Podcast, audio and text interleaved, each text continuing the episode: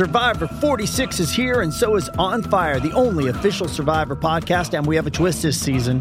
The winner of Survivor 45, Dee Valladares, will be joining us every week. We're going behind the scenes of the biggest moments, the how and the why things happen, and the strategy and analysis you can only get from someone like me, a Survivor winner. Listen to On Fire, the official Survivor podcast, wherever you get your podcast. 630 CHED Inside Sports with Reed Wilkins. Weekdays at 6 on 630 CHED.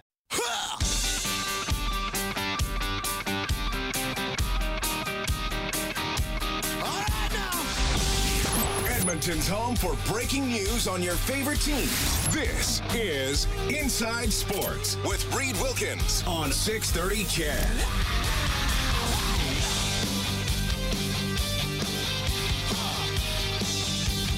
Eight and a half minutes left in the first quarter in Winnipeg. The Blue Bombers, two time defending Grey Cup champions, scoreless with the Ottawa Red Blacks. We got the Blue Jays now up 8 0 on the Tigers. That's in the bottom of the fifth. Game four of the NBA Finals just getting underway. Golden State at Boston. Celtics lead the best of 7 2 1. Riverhawks just getting underway at Remax Field against the Port Angeles Lefties. Tomorrow, Oil Kings, 7 o'clock, Rogers Place. Big crowd expected. They can win the WHL title by beating Seattle. And right here on 630 Ched, the Edmonton Elks at the BC Lions. 630 for the countdown to kickoff. Brendan Escott, host now of the Elks broadcast on 630 Ched. We'll have Blake Dermott as our analyst. Dave and Morley going to be there calling the game. Uh, Dave will check in after the 7:30 news tonight. So that is 6:30 countdown to kickoff game at 8 tomorrow on 6:30 Ched. Chris Jones and the Edmonton Elks ready to go in that one. Yeah, lots to follow this weekend even though uh, the Oilers no longer in the postseason, which means I don't get to chat with this guy quite as much, but we'll still drag him on Inside Sports every once in a while. Rob Brown on the other end of the line tonight. Hey Rob, how's it going, man? It's going very well, Reed. How are you? I am doing very well. It's nice to talk to you. I, I gotta I gotta check something here. Uh, you you went to the circus this week. What what is going on? I did. Uh, my daughter uh, found. Uh, she came into my wife and I and said, "Hey, I want to go circus." And we're like, "Well, I'm not sure there's a circus in town." And she showed us it on the website, and we uh, went to the circus yesterday. Big, there's a big tent across the street from West Edmonton Mall, and it uh, it was a circus. It, it was fun. She enjoyed herself. Some cool acts, some acts that were maybe a little less enthralling, but uh, it was. It, I, I, I, my wife and I are trying to figure out the last time I went to a circus, and I honestly think the last time that I went to a circus to watch was in Russia when I played in the World Juniors. We went and saw the Russian circus, and where they had like a bear on a tricycle and stuff, and the big strong man came out and lifted things and stuff like that. So that might have been the last time I went to and watched a circus. Though when I played in Chicago in the minors, the circus would always come to our arena, and we'd have to leave and go practice elsewhere. But they, the circus parade would always be right outside our dressing room, and we'd see all the the acrobats and the tigers and the horses and the bears and stuff. So it was kind of cool. But yeah, we had a nice time at the circus yesterday. Okay, well, cool. That's all. I, I did not know. I, I rarely venture out to West. I, I, I was I drove by Kingsway today. Obviously, that's close to where I live, and there's a little mini Midway. Oh in yeah. the parking lot of Kingsway. There's little. Oh. ri- I mean, I didn't drive right in, but Mhm. there appeared to be some sort of rides set up. I'll have to try to find Well, out what's what's well, going we've on there. we've done that. That midway probably comes the one that comes through St. Albert as well. And my daughter, she takes me there, and she, uh, well, not anymore because I've learned my lesson. But she'll take me on rides that make me sick for three days. So, uh, yeah, we uh, my daughter gets us to do a lot of things that we don't, wouldn't normally do, and most are enjoyable. Some not quite as much. Well, I know your daughter's always taking you on an adventure, so that's uh, that's awesome. You guys continue to to bond that way. But yeah, see, that's the interesting thing. Like Rob Brown, go stand in front of the net for the first 35 years of your life and get cross checked in the back. That's fine. But the zipper or the Ferris wheel, no, that's too dangerous. Oh, g- no, not even close. There, she took me on one where the you go, you spin around, and then the floor drops out, and just you're going so fast that the pressure holds you in place. I swear that I was crying on that. It, it, it, when it stopped from then for three, three, four days, I, I felt like I was going to be sick. It was like the worst experience. of My I would rather be cross-checked in the back of the head by Scott Stevens over and over than go on another midway ride. I, I just I can't do that no more. Well, that did happen. This yeah, it did. Well, actually, I, there's one time that I was standing in front of the net on a power play, and I tried to create space. So I cross-checked Scott Stevens to create a little space between me and him. And then he turned around and speared me in the stomach, and I spent the night in a New Jersey hospital spitting up blood. So I, I learned my lesson on that one too. Was he penalized on the play? I, I believe he did get a five-minute major uh, because of the blood I was spitting up, but uh, yeah, there's there, there's lessons you learn in life, and cross-checking Scott Stevens was a lesson that I had to learn the hard way. All right. Well, that's uh, sort of a good segue into uh, perhaps lessons learned by the by, by, the Edmonton Oilers against the the uh, the Colorado Avalanche. Let, let's start with the, the one of the big storyline. Maybe it's the biggest one for now. Do you think there's any way Evander Kane is back? Well, I would never say never. Um, I doubt it, and it's you and I talked about it uh, probably for the last month of the season. Uh, Evander Kane put himself in a position with his play to garner more money than the others were paying him this year.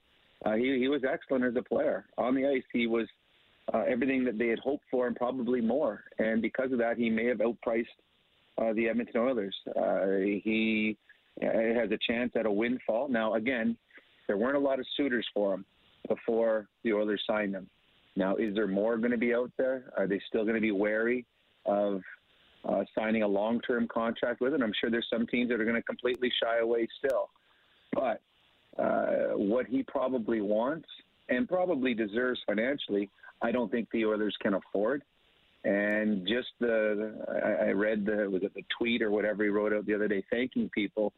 I mean, just had a tinge of I appreciated my time here, but I'm probably moving on. If that's what I read into it, so I I don't think Evander will be back, uh, but I would not say never. I think there's always a chance. Yeah, it's gonna be uh, it's gonna be interesting. Uh, exit interviews the Oilers had them this week. I, I, Kelly Hrudey was on earlier, and I said, "What were your exit interviews like?" And it was really cool because he said over the course of his career, and maybe when he was younger, you might get a tip or two, and then he said when he was an older player, sometimes it just almost turned into more of a chat about life with your GM or how your family's doing. When he was leaving LA, he knew he was going to be traded. And the first words the GM at the time said to him, "Well, wherever you are next year." And I said, "You should have got up and left at that point." And Kelly's like, "I get kudos just for going. Like I knew they were going to trade me." Uh, like were exit interviews part of the organizations you played for? Were they valuable to you as a player? Um, they were valuable when I had them. I, I don't remember having a whole lot of them. In all honesty, um, most of the teams I was with uh, didn't have them. And now that could, could possibly mean uh, maybe they had them for some other players, and they, they already made their decision up on me. Um, I do know that when I was with Pittsburgh and Craig Patrick was there, I had uh, exit interviews and they were good. I don't remember any in Chicago. Um, don't remember any in Hartford. So yeah, no, I they weren't as big. I, but back then there weren't. I think a lot more now with the players and the, and the coaches. There's it's a team. It's where we're in a partnership. Uh, I don't think when I played it was much of a partnership. It was a dictatorship, and it's you do this, and if you don't want to do this, we'll find someone else to do it for you. So I just think that because of the way people are nowadays, and kids are, and and players are, there's more of a partnership between the players and the teams, and exit interviews are important. And I, I know that uh, kids that are get cut nowadays from minor hockey teams. You have a conversation with those kids when you cut them, just to tell them what they need to improve on. And I know I find it invaluable because I, I hated when a coach would sit you out and say it's a numbers thing. What am I doing wrong? Nothing, because obviously you're doing something wrong because you're not playing. So as a GM or a coach sitting down with a player at the end of the season, I would want to know, okay, here's what we liked about you, here's what we need you to improve, and this is what we want you to do in the summer. Because now you've got a list and you can follow that list and it makes it much easier to become a better player if you know what you need to improve on. All right, so let's let's talk about a couple of Oilers players specifically. We just had a, a caller before the seven o'clock news. Uh, Bruce called in and said he liked how Ryan McLeod played, especially against Colorado. He called me before the series and was hoping McLeod would have a good series. I thought he did. Uh, I thought he used his speed well. I definitely think he improved from this time last year. What would be a tweak or two or a step or two for Ryan McLeod?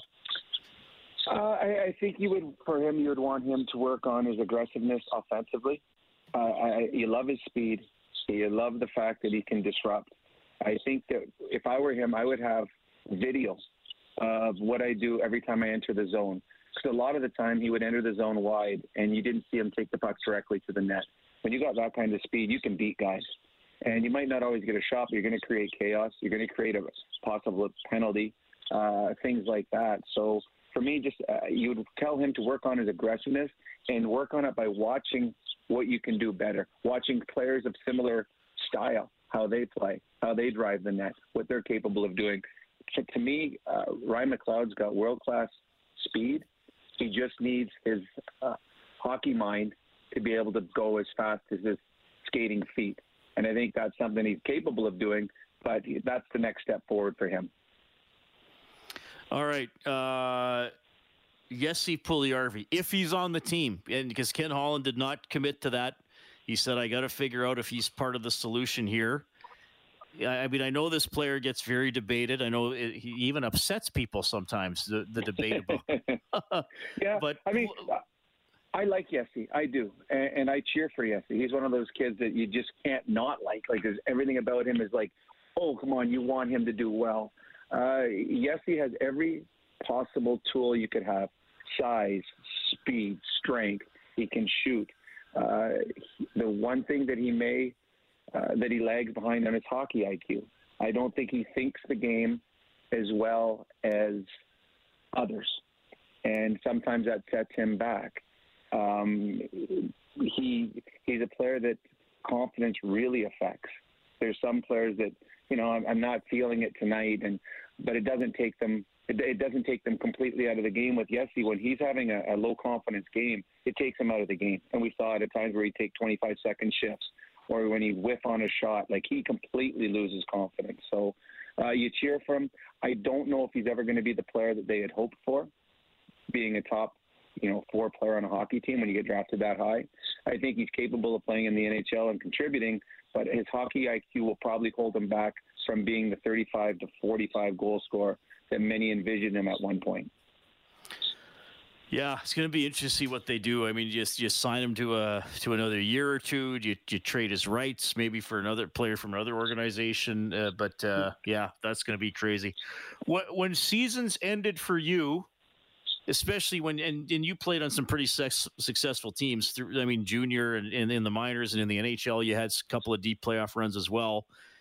When when it ended you know how did it how did it feel? Like the, the the for now for the Oilers it's been three or four days. They've had some exit interviews. Like I think they had a team function earlier this week probably that last time together as a team and now a lot of guys are, are probably going their separate ways to their summer homes or if guys stay in Edmonton or, or whatever. How did those days feel the the initial end of that um, that season? I think uh, first was disbelief. Uh, you you always feel that you're going to win your last every game so when you lose, you always have to lose. Obviously, your last game to end the season, you never expected it. It doesn't matter you're down three nothing in a series, you still didn't expect to lose that fourth game. You felt you were going to win. So there's that disbelief at first. Uh, there's certainly disappointment uh, because uh, you know that if you don't win the championship, that there's going to be changes because obviously you weren't good enough. So you look around the dressing room in the la- after the last game and you think, okay, Am I back? Is he back? What's our team going to look like next year? So there's that disappointment, uh, and then there's honestly just fatigue. They just all of a sudden, the whole season, the playoff run, everything just hits you at once, and you don't have the adrenaline rush of playing in the playoffs. Now all of a sudden you're just hit with this unbelievable tiredness that you've been pushing off for so long, trying to play through, and for usually three, four days afterwards, you're just exhausted and it takes a while to get back into the swing of normal life because you put so much on hold for that playoff run that when it's when it's over, it's like, okay, what do I do tomorrow? And usually it was just rest, and eventually you get back to being a real person again. But for the playoff run, everything else is put on hold until your season is over, and then once it's over, it's just this, wow, what do I do tomorrow? Because uh, hockey players, it's, they live by an itinerary. It's practice day, it's game day, it's travel day, and you do that for eight months. And all of a sudden, you wake up one day and it's like, huh, what am I going to do today? I hadn't had anything planned. I got to call the team, see what they want me to do. Right. So it, it's hard, and that's what the players go through right now. All right. Well, Rob, it's uh, it's always more entertaining than the circus when you come on Inside Sports. Uh, hopefully, we can do this still a few times over the summer if we're not bugging you too much, and uh, hopefully, we finally get out and golf together this year. Nine seasons together, we've never found time to play around at golf, so hopefully, we make it happen this summer. I I hope so too, and I'll only accept two strokes aside from you. Okay. there we go. The, the, we, the, uh, the conditions have been laid out for our, our round of golf. Who uh, Rob Brown, who would probably beat me by at least twenty strokes uh, if and when we do play, but that's okay. All right, uh, Blue Jays now up ten nothing. By the way, in the top of the sixth. Uh, it's inside sports on six thirty.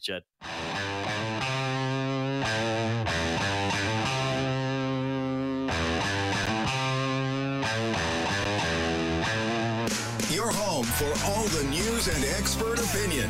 Inside Sports with Reed Wilkins on 630 CHED. Elks at Lions tomorrow. Dave Campbell talked to double E D lineman Jake Ceresna. Well, you're back at the place where the season ended last year. First of all, how did you feel after playing three games in seven days? Yeah, that was that was a rough stretch. That was a rough stretch for sure. Um, body was definitely beat down, and and uh, that third game was really tough. Um, but you know, uh, full off season to recover, uh, pretty good training camp, and, and, ready to go back out there and and, sh- and, show them what we got. What's your read on the mindset of this group, and, and you know what's your read on your mindset, and are we all ready to go here? Yeah, we're ready to go. We're ready to play football. You know, um, we did some great things in preseason. You know, did, did, did some bad things in preseason. So um, this is going to be like our first real test. You know, we're going to have all of our starters out there and uh, just ready to go and see what we got and, and play our best football and uh, go make something happen. You know, I, I wonder what the adjustments like under Chris Jones and you also factor in you have your D-line coach back in, in Demetrious Maxie. Just wondering how those two worlds are are are you know kind of meshing. They're meshing good. You know, Maxie's been here for a while. You know, he's been here through a couple head coaches, and uh, it's for a good reason. He's a great he's a great coach. So mm-hmm. uh, it blends really well together. Uh, Jones and, and Maxie work well together. Um, you know, playing in Jones's defense so far has been good. You know, mm-hmm. I like he lets us be be athletes and go make plays, and, and, and I'm loving it so far. So should be good, and we just got to go out there on Saturday and prove it. How about for yourself? When you came in, it was 2018, I believe, 2019, 2018. 2018. Okay, but you know when you're here, Mondo was here, and you know you had some other veterans, and mm-hmm. now you look at 2022. You're the you're the guy on that D line. What, what's that like? Yeah, uh, it's def- it's definitely a little um, a little different. You know, like you look around and all, and I feel like before COVID, you know, I was a young guy, and then COVID happened, and then all of a sudden, you know, I'm I'm, I'm the vet in the in the in the defensive line room, but um, just trying to just trying to help the guys, give them as much information as I can. You know, um, be the type of guy that Mondo was when he was here, with with just giving information and trying to be a great leader for our defensive line. Week one film is always tough, but hey, the last time you played Nathan Rourke was the last game of the season. Yeah. Um, how helpful was that just to kind of in preparation because he has some familiarity here? Yeah, um, you know he's still he's still new uh, to the league, so there's not there's not a ton of film on him. We played him a little bit last year, uh, so that was good. But you know Saturday's going to be the real test, and and uh, see what he's all about, and see what he's got, and and we're just going to be ready for it, and we're going to play put our um, best game out there too. Training camp's one thing, but isn't this why you play? Isn't isn't it for a veteran you want to get to week one of the regular season and get this going? Yeah, absolutely. You know, you kind of you're in training camp for so long, and the, and the, you know it's dog days. You're, you're there, you know, 6 a.m., 10 p.m. every day, and then you know you get out to the game and you're like, oh yeah, this is uh, this is why I love this. You know, so so the games are fun, love the game, and, and uh, just can't wait, can't wait to put the pads on and get, and get ready to get ready to roll. 630 CHED Inside Sports with Reed Wilkins. Weekdays at 6 on 630 CHED.